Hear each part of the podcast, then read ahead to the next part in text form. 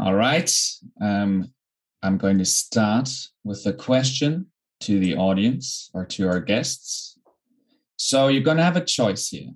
Do you want the depressing question or the less depressing question?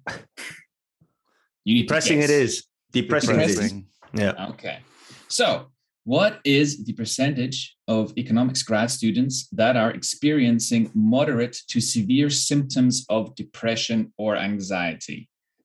Oh, because they're economics grad students. That's the dismal science. This is guaranteed to be a very high percentage, right? I go so I'm going to give you 68. a few more. Six, 68? Okay. I don't know. But two out of three economic students are depressed. Yeah. Should be laughing about all, this. All no, I don't think yeah. so. Is this wait, wait, wait? Is this clinical depression, like is clinically it, diagnosed depression, or is this they just report being a little bit unhappy occasionally? So this is based on, according to the paper, a what was it? A clinically approved survey of top eight economics grad student programs in the oh. US. All right, I'm going to so say forty percent. 40. Self-reported. What was it? Large and minor, or minor and large, or what was? It? Moderate to severe, whatever okay. that means. Moderate to severe. So they okay. use some sort of instrument asking about everything except are you depressed right they just said do you do this during the day and then it's moderate to severe so anything i would give it over 50% so 52 52 i say 40 I, I, I I go down to 35 because we need oh, some space for the minor ones. The good old anchoring effect. Okay, you've got a very very pessimistic um, idea of econ students, uh, but the answers are logged. And so, hello and welcome to a very special crossover episode of Desk Reject, the PhD cast this time around. The podcast where usually four PhD students discuss or slash moan about being grad students at the WU Vienna University of Economics and Business in German. Today we're doing something a bit different. We're very happy to announce that for today's episode, two members of the Desk Reject hosting team, Philip and myself, are joined by two hosts of the This Is Research podcast, Nick Berente, Associate Professor of IT at the Mendoza College of Business and Jan Recker, Nucleus Professor for Information Systems and Digital uh, Innovation at the University of Hamburg. We've been fans of This Is Research podcast ever since its inception, so we are very excited to bring you this crossover episode. And right off the bat, I'd like to ask Jan, what is a nucleus professor, and is it still possible to be a professor of analog innovation? That's a nice question. Uh, so first of all, uh, uh, thanks for having us. I mean, we're big fans too. I mean, I am. Yeah, Nick, Nick is not because he can't speak German. Uh, I know if you're. Express your uh, ein bisschen Deutsch. Ein bisschen Deutsch. Sprache. Ein bisschen. yeah. So uh, you know, good on you. I think it's a really, really cool thing that you guys are doing, and it's it's great that we have this crossover episode. Uh, second, uh, Nick is uh, is a full professor now, right? Whoop whoop, Nick. You, you true. I'm promoted. Congratulations. Yep. I've arrived. Yeah.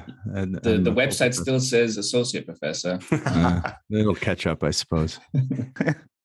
yeah, and thirdly, a nucleus professor. It's a it's it's it's a name, a title given by the university for that chair because it comes out of a particular uh, uh, funding uh, part out of the excellence strategy. They they became excellence university and they can hire certain professors from that, and these professors are called nucleus professors. So I'm, what do you call that? I'm coerced. I'm enabled to use that title, um, but that's all it means. And yes, of course, there's still analog innovation. There, there you go. These are my answers. All it means, all nucleus means is you've arrived, right? It doesn't matter what you say before that, before you're the mo as long as you have some language before the word professor, that that's means you have a chaired professorship. That means you've reached the highest, right? And that's the beauty of academia. It, it keeps hanging a carrot out in front of you yeah. for the next step, right? so it's like, yeah, you get the the tenure track job. Uh, then you get tenure an associate professor somewhere or different uh, uh, countries have a different like next step and then you get full professor so i'm there but then i'm looking at Recker.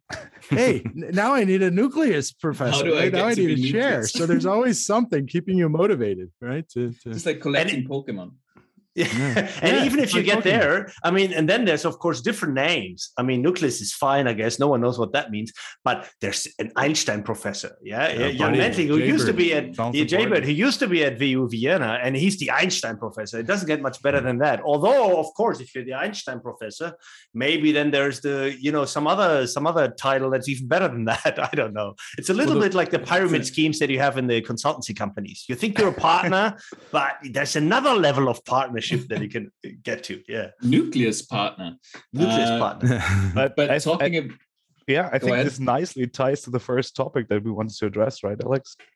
Exactly, because we'll start right at the bottom of the pyramid uh, and ask you guys. So there's a quote that Philip gave me that we're both not sure where it's from. Um, but it goes the best way to get a good PhD student is to start with a great one. So we were wondering from your perspective, what actually defines a good PhD student? that quote is awful. Off to a great start. You get a great PhD student, destroy him or her. I can tell you the things that don't work. And Nick and I touched upon this a little bit in one of our episodes. But I tell you what, one of the realization that I made over over the you know the years that I'd worked with PhD students, never go by GPA grade point average. Mm. It's a mm. horrible predictor of them becoming a, a good, whatever that's supposed to mean, a good PhD student. Like the ones that come in with straight A's, they're usually really bad in their PhD. Uh, so I try not to even look at that, so, right? So there's a there's a minimum threshold or something. You have to have a certain GPA, otherwise you're not being admitted to the doctoral program. Okay. But it's, uh, that's the only way I look at it. It's just a hygiene factor, and above that, I really don't look at your GPA, like because I find it to be a really bad predictor. Okay. All right. So this is what we have. We have test scores. So in yeah. the US, right, it's like GRE or GMAT or something mm-hmm. like that. And, and uh, then there's GPA, which is how you've done. And then there's, uh, so these are signals that we use. Uh, to to at least admit our PhD students. Then another one is which schools did they go to, right? So then that's mm-hmm. that's giving you something because the and then we have a number of these and they're all academic signals. And and what's really funny is that they don't really mean much other than a really low one is kind of a bad signal. So although a four point GPA to a 4.2 or a 3.8, there's probably no difference between them. But if someone has a very low GPA, well, maybe they don't belong in, in a PhD program. Similarly with test scores, right? If someone's in the top 25%, top 15%, top 10%, uh, yeah, that probably says something about intellectual ability, but there are a lot of people in the that aren't you know top one percent intellects doing just fine in academia, right? They they yeah. understand their specialty and they do well. So so I think like like Recker said, a lot of these things are hygiene factors, but they're so, so you can't have real negative. So I think Recker's not looking at GPAs, but you're not going to accept anybody who flunks mm-hmm. or, or, gets C's or, or, you know does really badly. No, you but know, the, the system, acceptable. yeah, yeah, but the system doesn't take care of that for me. You, are not you're yeah. not admit, admissible admissible to the program. That's it, right? So and therefore I don't really worry about it. Tell you what I do though. Like when someone applies to be a PhD student, whether it's funded or not, with a stipend or not, I mm-hmm. make I give them a little task where I want them to write two pages or you know two times one page by Friday you know, in like four days. Mm. by by definition, I don't want to see something in writing. I want to see how they argue. I, I find yeah. you can read a lot from that just half a page, one page, where you give them a task. It's a simple task, such as find a nice paper on innovation and tell me why it's a nice paper. Something like this. Yeah, just just just make an argument. Mm. I do that with all of them, and I, I use that uh, as a sort of as a measure. I because I, I, I, sometimes feel I can read a lot into how people write and in, or yeah. argue in writing. That's what I do, and I find that to be a nice predictor. Next to, of course, an interview, but I don't really count much on interviews either because it's an artificial situation of a twenty-minute talk with a structured mm. questionnaire. I don't, I don't really, you know, you're taking a gamble, I guess, I suppose, with your PhD student, and and they take a gamble too. Hmm. That's that's how I look at your, it. Your writing is smart right? Because so much of what we do it depends on your ability to write and crank out paragraphs. Uh, I disagree with you on the on the uh, interview because I think with the interview you get to kind of meet the person a little bit, and and in the end, where it's it's a social interaction with the PhD student, you want someone who you know you feel you can talk to and and interact with in a in a comfortable or professional manner, right? So, eh, but here's the deal, right? Is that you know we can talk about all these things we use to filter out and mm-hmm. and to maybe admit phd students but here's the the funny little thing about academia is that there's so many brilliant people who made it through their PhD and, and are way smarter than I am. And for whatever reason, did not succeed in publishing.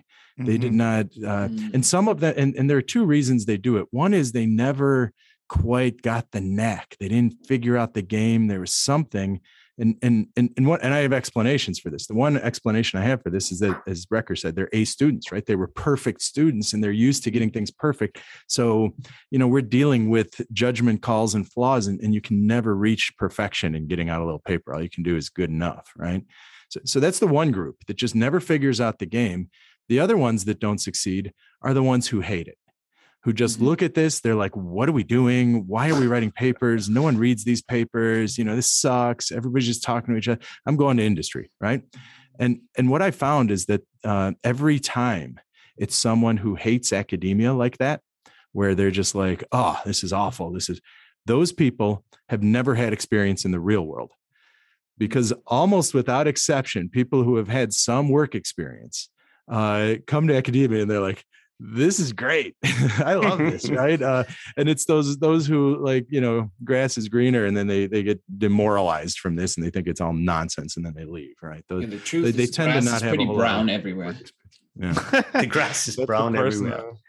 So what do you guys think? I mean like you're phd you've been around the block for a yeah. couple of years. I mean what what is the I, most critical skill that you think is is important I'd like to challenge, I'd let Philip challenge you because you mentioned something uh, about signals. And I think both Philip and I have heard this line of argument, um, also from our supervisors, or from not just from our supervisors, but from, from a lot of professors around. Um, it's not about the, the, the school or, or the grades, right, Philip?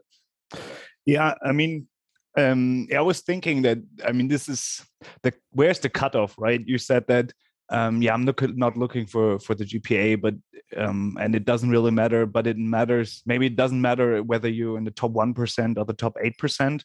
I think there there you might be right. But as you said, only the the ones really at the top get admitted and and be part of this game. But I I try to to to reflect on on what you said. What what makes a good PhD student? Of course, thought about myself um, as I usually as a, do. As a great PhD student. As a great talking about great PhD students.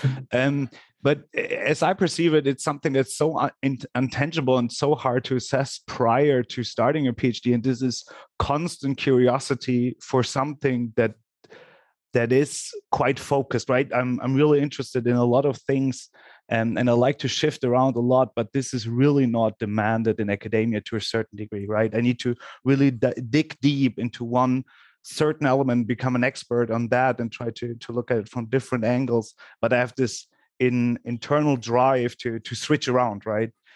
Um, and how I perceive people who are the most successful are the ones who can do that really, really well, right? Mm. To to to develop somewhat of a of a blind uh, blindsided focus on this one thing. Um, how do how do you how do you see that? Do you, do you look for that? Do you want I, someone who's who's really focused on on one topic or I think focus is important because there's curiosity and sort of like, oh, here's a no shiny object, and then the next one, the next shiny object comes, and then you're always mm-hmm. chasing the dog's tail. Yeah. That that can't be helpful because you know the the part of that PhD is that you actually get into one topic and uh, you know spend the next yeah. three years on that one. And i think it's more a question of motivation and being really interested in this thing for the next three years. Not right now a lot of things are interesting mm-hmm. right now. It doesn't mean that three years down the track you still be interested in them and then it becomes really really hard to persist with something that you don't give a damn about anymore. Um, what i find like challenge me on this one. Um, i think a wonderful skill to have is reading it's not what mm-hmm. most people uh, think reading means i think right? So so number one i think a lot of people just don't know how to read and they don't read a lot. And i think it does help if you if you've always read a lot. A lot of academic knowledge is in the form of books whether you, in, in articles. Whether you like it or not you'll have to read Mm-hmm. Yeah. But it's not that you're like you're reading a John Grisham novel from start to finish. You know, reading a paper or reading a book is, is, is to me is a, is a different thing. It is this ability to pick up the idea and pick up the main things from 350 pages of text in a relatively quickly manner. So I think the students do great that that sort of have a, a knack for that maybe because they've always read a lot or maybe they just pick that up really really quickly. The ones that struggle are the ones that take three weeks to read this one article that i gave them to read right? That can't work either. Let me, let me jump in on this yeah, with, with the strategy for reading right? And this is the difference between scholarly reading and like you said a john grisham mm-hmm. novel. Uh, you want to almost think of it as you know any particular article or particular book by itself probably is not going to be that useful if if mm-hmm. you're going to understand eh, you need to understand a trajectory of thought mm-hmm. you need to mm-hmm. understand what that book is responding to or what that article is responding where where it fits in the in the uh the kind of continuity of scholarship mm-hmm. right and that's what marks the difference between someone who knows their stuff and someone who's read a little mm-hmm. bit is that you need to understand okay where did this conversation start and why did it start uh, where's it going? Where does this particular thing fit in? And then you create this this uh, kind of edifice. You create this this uh, uh, understanding of the field or of the trajectory and where it is and where it was and and i think that's the difference between so it's more like instead of reading a book it's being you know it's studying liter- studying literature you know yeah. i think there's a big difference i i i, I yeah. love that and I, I think it's a critical skill to develop a mental model of a of a conversation that goes on over over a longer period of time but then the second element or the third element in a way comes in that i find crucial and this is stepping over a few borders right to be creative and try to find an angle in the conversation where something new arises and what i see a lot is that um, those those students that you just described they read a lot they they really know their stuff and then they go a tiny step right? They do something that has been done before and they don't want to um, let's say contradict uh, established um, uh, established opinions or, or, or, ideas. But i think what what really makes a great paper is stepping over a few borders and uh, kicking kicking over a few gravestones if you if you know what i mean. Um, how, how do you think about that? I also wanted to add it's the challenge also generally um, generally about reading is at least for me it just doesn't feel like work. So it every mm-hmm. time there is so many things to do not just as a as a grad student but in general in academia it feels like writing or working with your data is work and reading just feels like indulgence. Um so that's that's that's it's a challenge to sit down with a book or with a stack of papers and then read and just see the time go by and feel like you've done absolutely nothing and then you've so, got people like Recker bugging you and saying, "Come on, why don't you write?" Uh, with our collaborations, that's what he does with me. He bothers me and says, "Why don't you write?" I'm like, I'm "Why don't you write? You should be writing, not reading." Um, so I, I like this conversation, but I also think it's completely far far away from the reality that I know. So I don't know about you, yeah. you guys in the US, Nick. You got to tell us. But I think what I see in Europe, and also when I was in Australia, which is similar. So first of all, the students that want to come in and do a PhD, they have no idea they have no idea what they're meant to be doing. They have no idea what it means. They also have no idea of who they're actually asking to become the supervisor of the program. Mm-hmm. Sometimes, or now, they have a sense of the different universities and maybe the different departments where they apply. That there's a difference between I don't know the University of Stuttgart and the University of Klagenfurt or something. I don't know. Back in the day, I certainly had no idea yeah mm-hmm. but i don't think they they know exactly what they're getting into in this this four year program a one-on-one with a supervisor. They usually don't know their supervisors. Absolutely no idea they have just a few signals. They have some hearsay. They, I don't know, maybe they see the CV and they think there's a good person or something. But mm-hmm. by and large, I think they have no idea what they're getting into. Secondly, also, it's not that they look back and reflect and think like I'm good at reading. I'm curious mind, and I I do mm-hmm. have a knack for finding nice new angles on topics like this. No, most students that I know, they say I want to do a PhD don't know. Maybe they want to have that title. Maybe, maybe not. Maybe someone told them that they're a good grad students. Maybe they had a really high GPA. That's usually why they think they want to do a PhD. Mm-hmm. Then they come in and say, like, can I do a PhD with you? And what can I do? Mm-hmm. Like that's the reality that I know, where they have they don't come in with a fully fledged idea. Maybe they do in the US, where they're like, I have this idea, I want to do write a dissertation on this topic. Most students that I've seen are like, I want to do a PhD. Do you got anything?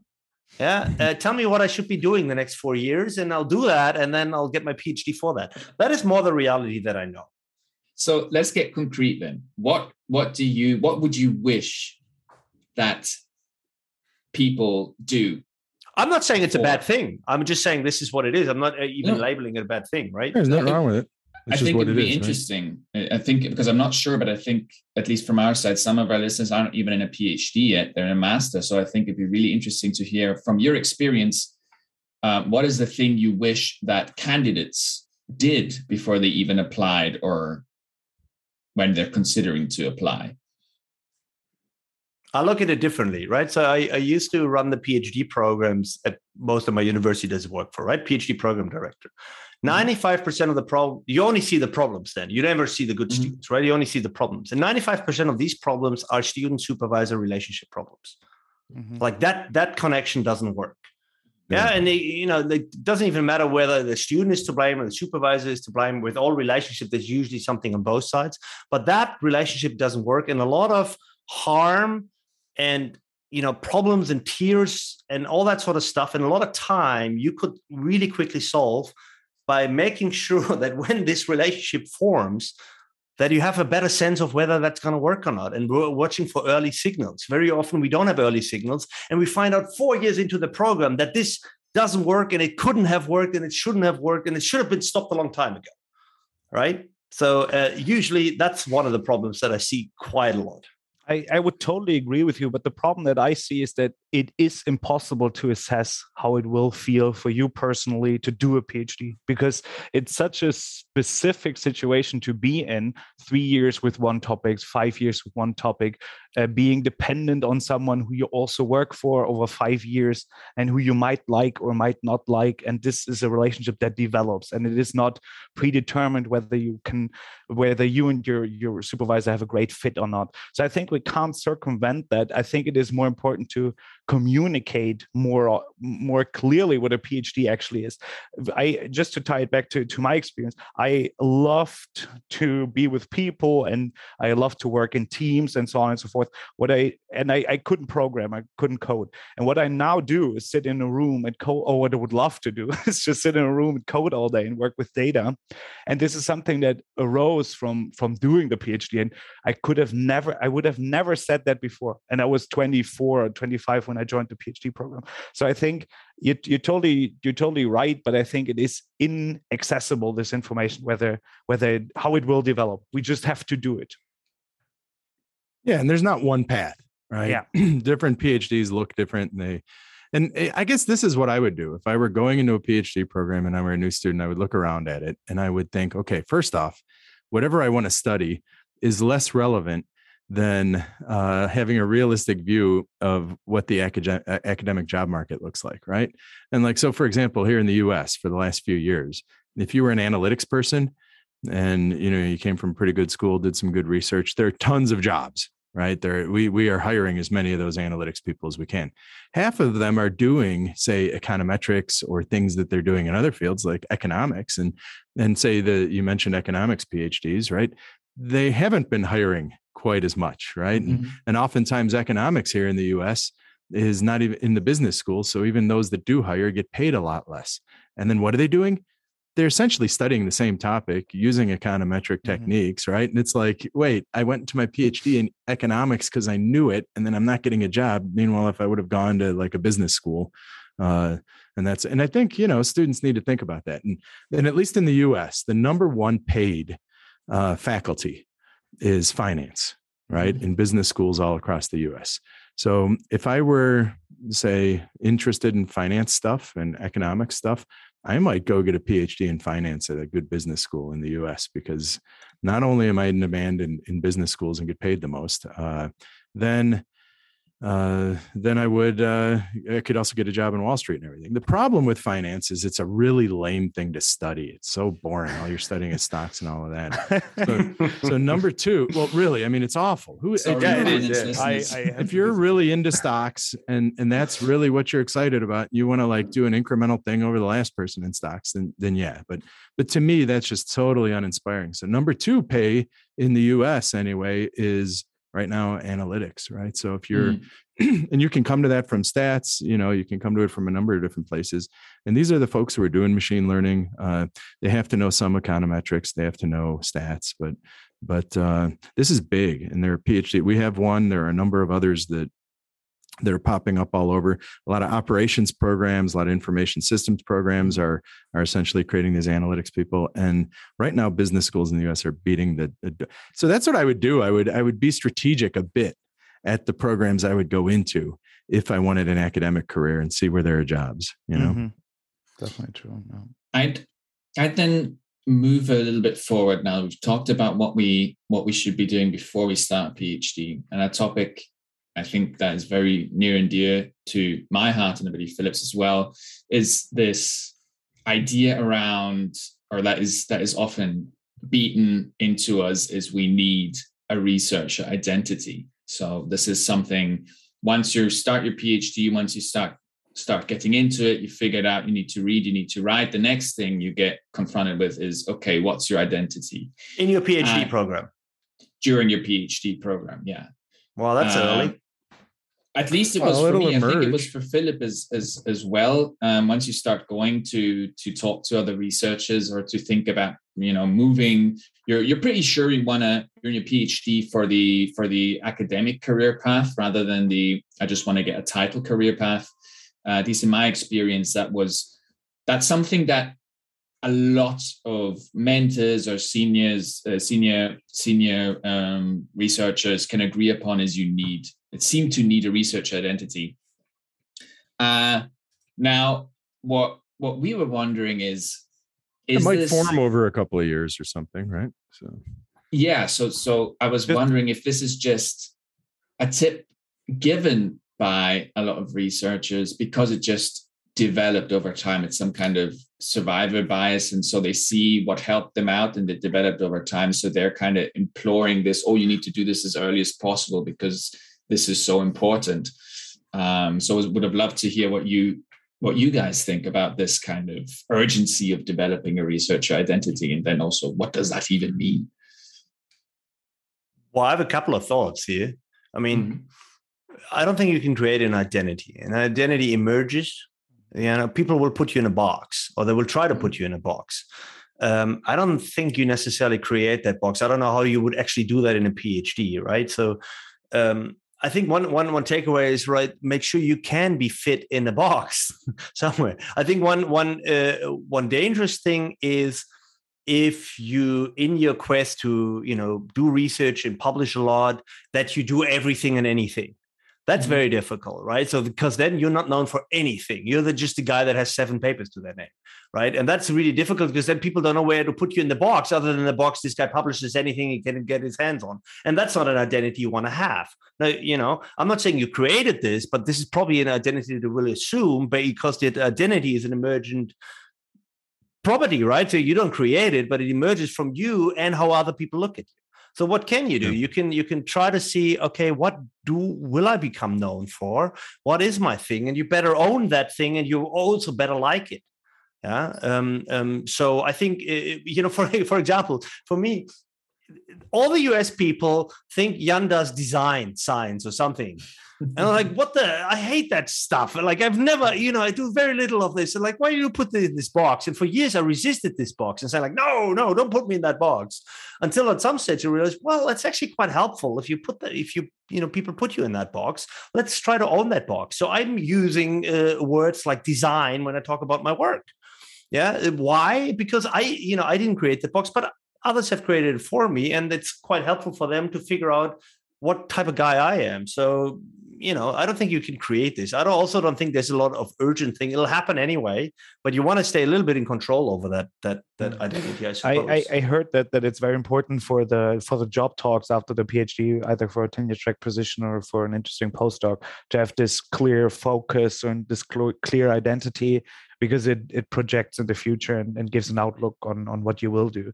Um, you reacted a little bit more careful. Would you would you say that uh, on the PhD level this might be too early and it is hindsight bias either way? I mean, I think I, I, agree with Recker. It emerges, and anybody who's trying to force fit it ahead of time, if you like something and that's what you want your identity to be, then go for it. Right. The mm-hmm. earlier you converge, that's nice, and then you get a specialty, and it's all good. I think force fitting yourself into something like that uh, prematurely is, is not doing anybody any good. Uh, usually, what I would say is you do two things. Right. One is your main research, and then you dip your toe into something else. Mm-hmm. Uh, so you have your main research stream, whatever that is, and and I would generally recommend for for uh, PhD students that that be some sort of theory because I actually think theory sells, theory gets cited, and theory is easy to uh, label yourself with. And then your second stream could either be another theory or maybe a method or maybe something else where, mm-hmm. where you're where you're actually looking to contribute in that other thing. Uh, there are certain methods like econometrics, right? You don't want to be an econometric specialist, right? You throw a rock, you can hit someone who's an econometric specialist, right? So you can use that tool, but if that's all you got, it's going to be really hard to get a unique research identity. Uh, that's just another econometrician looking for data, trying to establish unidirectional causation somewhere, right? Uh, so, so ideally, you have a domain, a phenomenon, a, and I think a theory that you would you would come from, and then that's how you label yourself. Mm-hmm. Uh, if you're kind of a theoretic, then yeah, phenomenon. I study, you know, fill in the blank, peer to peer. Uh, organizing or, or, or whatever, right? And then and then you'll just use kind of default economic theory. Um, but there again, I, I agree with Recker. It, it, emerges, right? You you do things, you read things, and then something you like, and then maybe the first study that went well, right? Then just keep going with it, and that emerges. Uh, you know, early in my career, I think most of my stuff and most people thought of me as institutional theory, right? That's what I did. Mm-hmm. I continue to, and I'm a specialist in in my field, and, and its application of institutional theory, right? Is that all I've done? No way. And the older I get, the more I'm doing a variety of things. And now I'm really excited about AI and and I continue to have, I've always thought of myself as an innovation person and institutional theory was one of the things I was getting at with innovation. But outside, people just label me whatever institutional. So I'll, I'll, go with it, right? That's where I made an impact in my field. But yeah, I think it it evolves afterwards. Uh, it's not something you and you realize yeah. it after doing it. You do something mm-hmm. hard, and then you realize it right? Uh, how, how how do you deal with what what i touched upon earlier a little bit is that i have this jumping around curiosity and then something else emerges. And if i have this strong focus i don't know managerial cognition whatever and then something other comes up and i would love to jump on it. Uh, um, i assume you have a two if you do. Uh, how do you deal with that? If you don't why not? Well I, I, this this goes back to you know nick puts that theory up there. I wouldn't necessarily um, mm-hmm. So, you know, in, in, in my take, then you, maybe your identity is not coined by a particular uh, theory, managerial cognition, which means you can vary it. Yeah. Mm-hmm. So I, I tend to give that advice to saying, like, look, you can build a, it's really important to build a portfolio. I think Nick is absolutely spot on. He said, like, he has this main focus, but also do mm-hmm. other things. The students that I've seen struggle a lot are the ones that only do that one dissertation project. I think it gives them this little like too narrow a mm-hmm. view, and then if they get stuck, they got nothing else to fall back on. I think the, the students that do better, they have a bunch of little things on the side. It's both. Yeah. Well, it's both. Yeah. You need to establish the repertoire for perspective, but you need a focus, right? Yeah. And really, they say, you know, there's the foxes and the hedgehogs. This is the mm-hmm. uh, whatever Isaiah Berlin's uh, idea, and you know, everyone says the hedgehogs are the ones that achieve in academia, right? They pick something and they just go deep, deep, deep. They understand the discourse. They they know what's next and they specialize in that very narrow thing. So I think there's pretty much universal agreement, especially early in your field. The more of a hedgehog you can be, the better. That doesn't mean that's all you do, but that's primarily what you do. Uh, now, with that said, there are a lot of foxes that do quite well. Now, chances are these foxes started off as hedgehogs. So my advisor, mm-hmm. his name's Kalle Lyytinen. He started in a very specific area using speech act theory in information systems development. And he did that for a decade. Now he literally does everything, right? So he kind of emerged to a fox from an early hedgehog. And I would say, you know, that's what you want to be. Uh, or that's what I guess I, I've gone, the direction I've gone. Everyone doesn't have to go that way, but you know you want to try and start as much of a hedgehog don't prematurely be a hedgehog but once you've found your game dig into it and then uh, be open to expanding as you mature in your field right I, one senior mentor once meant, uh, mentioned to me, I don't know who it was. I think it might have been Izak ben Benbasat. I can't remember. Anyway, but he said um, it takes 10 years to become an expert in something. And then he can do something else. And that mm sounds like a long time, but it's not because you know five years of that is already your PhD. Which means when you do become a hedgehog in one area for five years, all we're asking is for your postdoc years and your early assistant prof, whatever the next stage is, just keep doing that because you're already pretty good at this, and then you've spent ten years on something, and that will is a little bit like the hedgehog mentality, and it is a good idea because that allows you to be productive. mm I've changed everything method, theory, and domain at some stage in my career, granted after I had tenure, but that takes years, years. Yeah. And I thought, oh, no problem. I read really quickly. I'm really, really awesome. I'll, I'll you know, I'll do that pivot really, really quickly. No, you don't. Yeah, absolutely not. So it's really difficult to to jump a little bit to to uh, too much too quickly too early so and you are building an identity by keep on do working on the same topic and also it's it's you, you will be published to you will be able to publish much better because you know the area, you know the conversions, you know the literature, you know the methods, you know the standards of rigor, you know what people expect in that one area. When I moved from process management and modeling to, to innovation and blah, boy, you know, it takes a long time. Mm-hmm. You're better trained at that stage, yeah but you still like you have to do so much reading. You have no idea who the people are what they favor what the standards are. You literally is the first couple of papers then in that new area they're going to be shit. Mm. they're going to be stupid little papers saying things that other people have said much better much earlier but you didn't know at that point. Mm. so i think there is something to it yeah. What about so what about the we, we've we've gone the the challenge of of chasing a curiosity.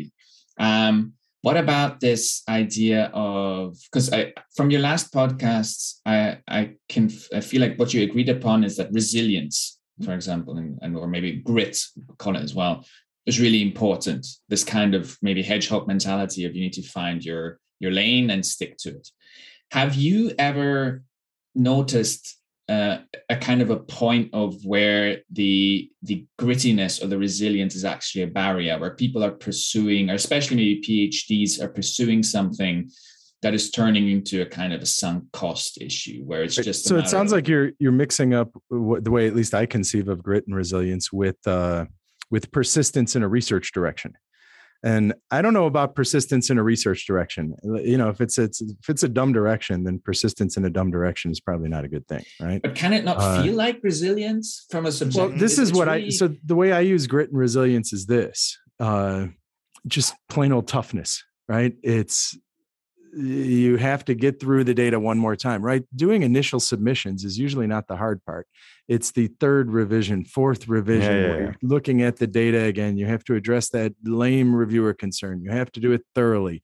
You're busy, right? And then you just force yourself to do it, do a good job.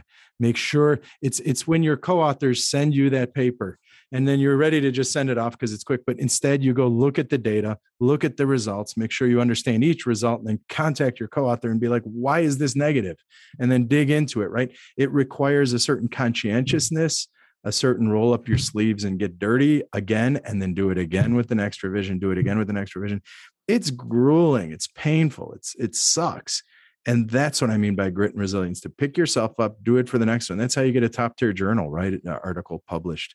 And and sometimes your junior people haven't learned that yet sometimes your co-authors are a little too senior and are expecting you to do it. So if, if no one takes responsibility for slogging through it then and and ideally the best collaborations are when everyone takes responsibility for slogging through it then people are happy and and you do it right? So so i think that picking yourself up forcing yourself to put words on the page forcing yourself to again go through the data forcing yourself to again you know that's what i mean by grit that's what i mean by resilience. It's not the fun of creating the paper the first time. It's the it's the entire process of seeing it through. And and i think a lot of people don't have that. They, or they don't want it. They don't they, they just don't have the priorities for it. Now what you're talking about is persistence in a bad idea. And mm. you know i don't know if if persisting in the face of a lot of rejection is is always a good sometimes sometimes you're right other times, uh, the rejection is telling you, even if One you're right, yeah. who cares? I think that uh, especially students, they put too much value on what is what are sunk costs. It's just sunk cost It doesn't matter. Like you can, you know, leave it be. Like the chances are you're probably wrong. chances are whatever you're doing is not going to lead anywhere.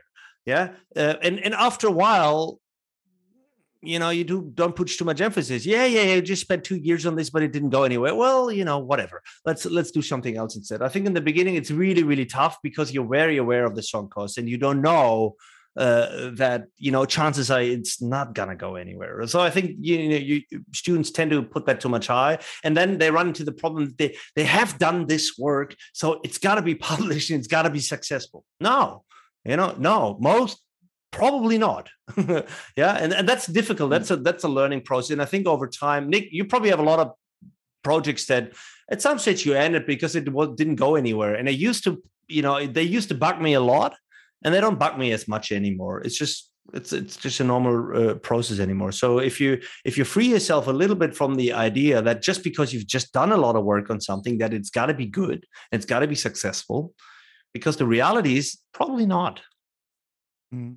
it's just normal otherwise it wouldn't be research right? The the time is moving so fast and there's one topic that i want to address definitely so so i would just push it here.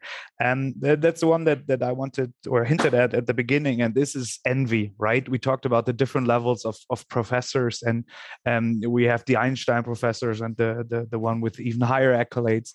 And and i think it's it's uh, at that level um, i can't really feel it but on the level of the phd um, at least I feel a lot of envy. I just opened LinkedIn, I just opened Twitter, and um, this one guy who's in his second year just published an SMJ, or uh, Alex is currently in Harvard, and and I'm still in Vienna. And so I think the the salience of success is so high in academia that can be overwhelming, and I can just open any device and, and just feel the envy flow through me. Aw, you feel it's no, horrible, Philip. I, I no no, it's fine. I, I learned to live with that. Uh, I do lots of sports to manage, um, but but how how do you deal with that? Um, is it something that you you felt in your career as well? Um, uh, yeah, is it is it something that that still drives or triggers you, or is it something that goes away after time? No, I don't think it's like I don't. I don't know. I can only speak for myself. I don't think that I'm envious. Um, mm-hmm. I see it as a you know I'm certainly competitive, and even with my friends, I'm sort of engaged in friendly competitiveness. But this is not a zero sum. you, Alex. yeah, Alex. Holding, Alex, up, he's holding having a Harvard sweater. Hey, Alex, can you? I want to have one as well, just just to uh, pose. Just bring one for me. So uh, I, it's not a zero sum game. I mean, if if if Nick publish Nick publishes a paper, it doesn't diminish my ability or chances of probabilities of publishing as well. It's just good for him, you know. Like it's like I don't lose anything. And hmm. if you're, you're, you're the other second year PhD student got this SMJ article, well, good for them. Like you know, yeah, good on. Doesn't them. diminish it, you. It doesn't diminish you at all because it has absolutely no bearing on on what you're doing. So uh, so in a in a competitive sense, it's like, me, he's ahead of me or something, or she's ahead of me, maybe. But envy, don't I wouldn't look at it as as as, as envy. Okay. Does that develop and, over time? Like does does does, you, does is that muscle that you build, or is it do you notice that people just come in with a, a lack of of envy and that's just a character trait well all right so i don't i'm no specialist on envy right but uh, i do know it's a decision right? It's not something you have to feel. Uh, there i think there's a there are so many things in the world are decisions that we somehow chalk up to emotion right? And and i think something like envy you could just tell yourself i'm not envious right? And i mean i just heard a really cute quote the other day something like you know uh, compete with yourself and cheer for everyone else right? And i think the number one cure to any kind of envy is to just be goal oriented right? Is to and and sure you can have friendly competitions you can do stuff like that don't eh, life is you know we've talked about this it's a marathon it's your career your academic career is the next 20 years you need a 20 year perspective on this right so it's particularly the first 10 years define what you're doing one year almost doesn't matter right? Uh, one or two years here and there almost does not matter, right? It's a 10 year, you're thinking in decades. When you think in decades and you have goals, the trick is to be in alignment with your goals. And, you know, it's one of those things where my, my father-in-law uh, used to be an accountant for very wealthy people. And this is what he said is that sometimes people got wealthy young. You know, they sold a business at age 30 and made a big amount of money or, or something like that. But you can't count on that right? And it's kind of like your friend Philip, where uh, yeah, sometimes people get an SMJ in their second year. I actually know people who have gotten very top tier publications during their PhDs that ended up not even getting tenure when they got out in the world, right? So, so keep in mind, one publication here, there, great, Doesn't whatever. Uh, so, so someone could get lucky early, but you can't plan on that luck, right? And you shouldn't resent the 30 year old who sold their business and made a bunch of money. And what he said is that what what you can count on, however, is that everybody between the ages of 50 and 60, if they set themselves up right, can print money for that decade. And then they save a huge amount of money for their retirement. And then he's like, "Well, how do you do that?" Well, you build. It's it's it's a 30-year plan. It's your 20s, your 30s, and your 40s. You build towards age 50 to then print money. I think it's the same with academia. You in the end, it's a meritocracy. At any point, you know, your school gives you a leg up, your advisor gives you a leg up. There are all these ways that some people get have privilege that others don't, right? Uh, in the short term, absolutely. So if you don't have the privileges others have, you're not in your roost there at Harvard, and, and right, you're you're starting back a little bit. But remember, you've got ten years, and there's so many angles to success. Figure out your angle, work your way through and it's a 10 year plan and get your x number of publications get your whatever uh, build your network you know do the things that you you're looking for and then in 10 years right so i think that's the antidote to any kind of envy is to have your own goals to compete with yourself and all the people around you yeah sure cheer for them. I cheer for Recker i see Recker publish mm-hmm. something i am excited. He's my buddy. I want him publishing something instead of these dummies who do increments. Hate those guys. Hate those guys. Wonderful. Yeah. I mean, I feel like it's it's it really doesn't end, right? I've got I've met colleagues here who've moved from from from their PhD in Harvard to MIT and that are just really angry that they didn't get their their place at Harvard and are just really I can't believe once you get into that mindset, there's no end to it. There's no level of of well, yeah. you know, also I don't I don't like this sort of uh, big institution name kind of kind of thing. Like maybe it's because I didn't come from a big institution. I come from a very technical, young, whatever tier university. Yeah, so uh, never got into. It. I was never at Harvard or Cambridge or any of the big schools. So uh, I don't think that people that are associated with these institutions necessarily better or worse or anything like this. It's a very, it's a very individual egocentric type of game it's like what what matters to me is what i do mm-hmm. you know and if philip and alex if you're successful well, good on you that says a lot about you it doesn't say anything about me and to me like it also vienna, vienna doesn't say anything about you guys uh, or vice versa of course the environment matters and some institutions give you better privileges like better training better conditions better god knows what else yeah that that does matter absolutely but it's not as simple as if, if I get into MIT and Harvard, I'll have a successful career. Absolutely mm-hmm. not. Yeah. So it matters what you do and how you do it. And whether I think whether you can look yourself in the mirror. I think that's that's something that that really is important. Like the goals, but also how I get to these goals and whether I uh, abide by principles that I, you know, can face up to the scrutiny of myself. Yeah, not whether you like me or not, but I can stand in the mirror and say like I'm a good person. Yeah, I do things the right way and so forth. I think that that that, that does matter eventually. Eventually, we all got to look ourselves in the mirror, and I think that matters. Yeah, and if, and if and you're if you more successful, envy, good on you. Yeah, I mean, who cares? And if you let envy kind of rule the day, you know, as someone just I don't know, Alexander, did you just say this? Right, Springsteen said it. Poor man want to be rich. Rich man want to be king. The king ain't satisfied till he rules everything, right? So that's the problem is that there's always someone to be envious of right? Uh, there's always that professor at that other school that is doing more interesting things. And in, in, you know, so like, look at, in, in my field in tech and what if i were jealous of others? I could look at say scott galloway at nyu right? The guy's a mm-hmm. celebrity. He's on cnn he's got the most successful podcast. You listen to his podcast it's like this guy knows tech inside out. He's on every mm-hmm. board. He's like uh, you know who on earth is going to compete with that guy? So now, if I'm going to be envious, am I going to compare myself to Scott Galloway and then be following him with bitterness and every one of his successes? It's like, dude, I'm not even in that league. Let him do whatever he wants. I'll do my thing, and I'm happy where I am. You know, I was in Amsterdam last last week and and having fun, and and we had a really nice time. They have a phenomenal group there. Uh, Marleen and and and Hans Berends and that group at, at Amsterdam. It's wonderful, and and I'm enjoying my life. Right? I, why would I be jealous of of another of another person? Uh, it doesn't sound. Yeah. It doesn't seem very productive. There's always going to be someone better by on whatever measure you think that you want to be playing. Right. And just to pick one, right? Think salary. Salary is usually a source of envy, right? You make more money than me. I make more money than you. Whatever else. So a couple of years ago, here in Europe, when I moved back to Europe, um, and I was looking, trying to figure out how the job market works here, and I had no idea, and very few people to to to, to that could help me. Um, so I decided back then, it's like, well, with my friends, which are sort of, you know, professor age, whatever, that that rank no PhDs necessarily, we're just a bit older.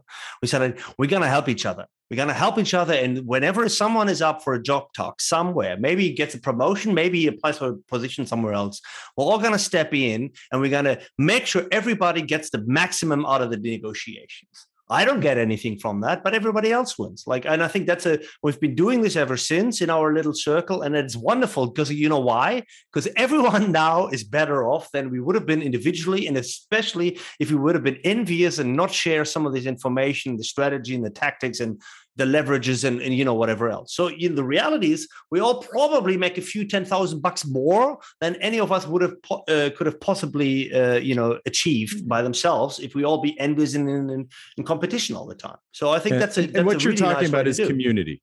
Right, yeah. you're mentioning a community, and I think that helps uh, get past envy in a sense. Is if, if you have that, so just have your own goals and make a decision and not be envious. That's number one. Number two, if you have a community, right? You're part of a community. You're productive in that community. You're giving to the community. Uh, that community will value you. And I don't have to worry about whether Scott Galloway is better than me or not, because for me, in my whatever Academy of Management CTO, right, which is the uh, communication digital technology, and right, I'm one of the kind of leaders of this division. We're growing the division, you know, so so I can contribute to that community. Uh, Academy of Management's the biggest as a matter of fact, let me put a commercial. It's the biggest uh, management conference in the world every year. This year we're having it in Seattle in, in August, right?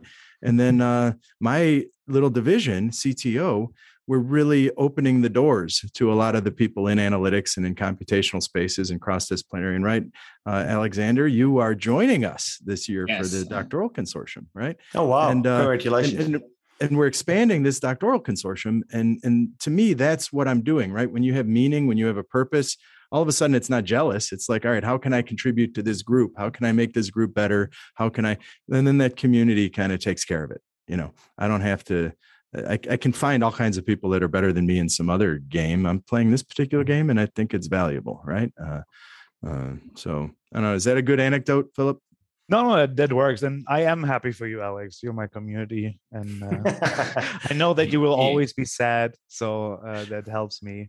You should invite uh, your buddy then, Alex. To well, how long are you at Harvard, Alex? What's going on? I'm just there, there for. I'm leaving actually on Saturday. I was just here for a few for for two months on a on a research stay um, yeah. which just opened up due to a community because I had uh, my professor had the email address of the guy at the lab, and that's you know that's how it worked. I'm not I'm I'm not brilliant. I didn't go some through some selection process. I just was was lucky. There's a lot of the luck yeah. of the draw with these things. I did my postdoc at University of Michigan, and why did I do that? Because my advisor called up his buddy mm. colleague called up John King at University of Michigan said, Hey, you want a postdoc? He's like, sure. so I went there to do a postdoc. You know, that there was no so so you just get lucky. It's a community you know? that you always talk about, yeah. right? Yeah. Yeah. So Philip, we're just going to start an academic racket where we just get people involved. Yeah. I want putting... those ten thousands of euros. no, but you know, like the, the point is more like everybody. It's it's not a zero sum game. You're not gonna you're not going to lose anything if everyone else is successful. However, if you help each other, then everyone can actually be more a little bit more successful. It's like John Nash in application here, right? Mm-hmm. so, uh, uh, yeah. You see the econometric people, they laughed at that joke, and Nick Nick had no idea. He has the blank face. Like, yeah, what, what the hell John is it, John Nash? I think I've heard of that guy. oh well. Yeah, well, I think this is a great positive, very unusually positive unusually note. positive. Yeah, yeah. Usually, you guys I'm are usually whiners, aren't you? You're always Absolutely. grousing about the world. Yeah, yeah. yeah. Stop that. It's because you haven't worked in in in the real world, right? I have worked I have. in the real world. We both oh, you have. You both. Then you should look at this here. like it's a luxury. You're, you, it's a decadent luxury. This academic thing, right? yeah yeah the grass the grass is always brown everywhere like I so um but yeah this was was brilliant. Really enjoyed it. Um uh we're very very happy that you joined us. And so instead usually what i do is i i whine or rant about some company that i present as a sponsor. I won't do it this time. Um so I'd rather hear from you. Is there anything you'd want to plug beyond uh, the Academy of Management and the doctoral consortium? Well, the CTO uh, division, they should go there because we have mm-hmm. these PDWs around a lot of computational techniques, a lot of things around artificial intelligence, and uh, and uh and or shoot me an email. If you're anywhere in academia and you want to know what's happening i'll give you the the standard email but yeah so that's the thing i want to plug. Hey are you going to give us the answer at the end of this to the yeah, question absolutely. You won't forget to do that? Okay. absolutely. Um Recker, is so, there something you wanted to plug yeah. though before he gives us the answer? No actually i want to i want to plug uh, uh, at least to the uh, german uh, capable listeners of our community to go and tune into um to the phd cast. I've done this before and like you know because i'm you know, it's been years since I was a PhD student, obviously, uh, but I felt it really refreshing to just look at it from the perspective of a grad student. I do think you moan a little bit too much and you whine a little bit too much. Not everything is just so negative. It, you know, you it is a thing we can enjoy, and it does help. I think, right? So it is an enjoyable thing to do. It's a wonderful, luxurious privilege to be able to do that. I mean, someone at least someone gives you money so you can sit there and do what you're doing right now. And you just went to Harvard for crying out loud. Like, all of that is wonderful. Name one other person in the world that can do that. It's you know, so yeah. you can look at it a little bit more positively. But by and large, I think it's a wonderful thing to have, and it's really good to listen to as well. So of course it doesn't help you that you you guys are german idiots and only talk about stuff in german where you're more than capable to talk about the same things in english and at least you know rebrand and and double your your listenership, double it. Yeah. Yeah. no, but you know, kudos point. on you. It's it's a great it's a great thing that you're doing. It's really it really is, and a lot of I know a lot of people actually that actually really cherish what you're doing there. So everyone listening to the PhD cast available on all major platforms. Yeah, thank you, thank you so much. And we've been dropping your podcast quite a lot in ours because it's it's got like especially like the last episode i shared that as well where you really also for all of us highlighted again it is actually a privilege to to be in this position. And it's good to hear not just to hear the bad sides but really to get it laid out about you know what what kind of privilege we have. So really also um, give this is research a listen. And i will now provide the answer to our little guesstimate. Uh, you all overshot, maybe because of the last yeah, time. that was me. Sorry. It's it's twenty five percent have some moderate to severe symptoms of anxiety and depression in in, in econ um, grad programs, but for the last year PhDs, it shoots up to thirty six percent. So just about a third uh, of, of econ grad students are, are at least uh, on self-assessed measures not in a great place. Um, but at least not as bad as you thought they were. So that's another positive note. but yeah, that was that was um, our our lovely little crossover episode. Uh, we're always happy to we've we've got enough to talk about. So if there's any other opportunity to do this again, we'd be more than happy. Um, and yes that's that's it from from our side. Thank you so much for listening to us and you can follow us on the socials under our name. And you know rate us wherever you want. Rate this is research rate our podcast on on your listening device um, program app of choice. Um, and yeah thanks so just much to, again. just to just to drop the name of our podcast again it's it's desk reject the phd cast so it's easier to find there you go. You do you do a lot of advertisement, guys. You do a lot yes. of advertisement. wow. We're just here for the clicks. You're yeah. here for the clicks. Yeah. Well, oh, jeez. Well, guys, good, right. thanks. You know, good luck in, in finishing a PhD. Eh? When when are when are you guys yeah. finishing this year? Uh, I hope next year. Okay. Yeah, same here. I need to. for Philip, it's a hope. For me, it's an absolute deadline. right. well, good luck with that. Thanks so much. Thanks, guys, for the time. Really enjoyed it. Bye, guys.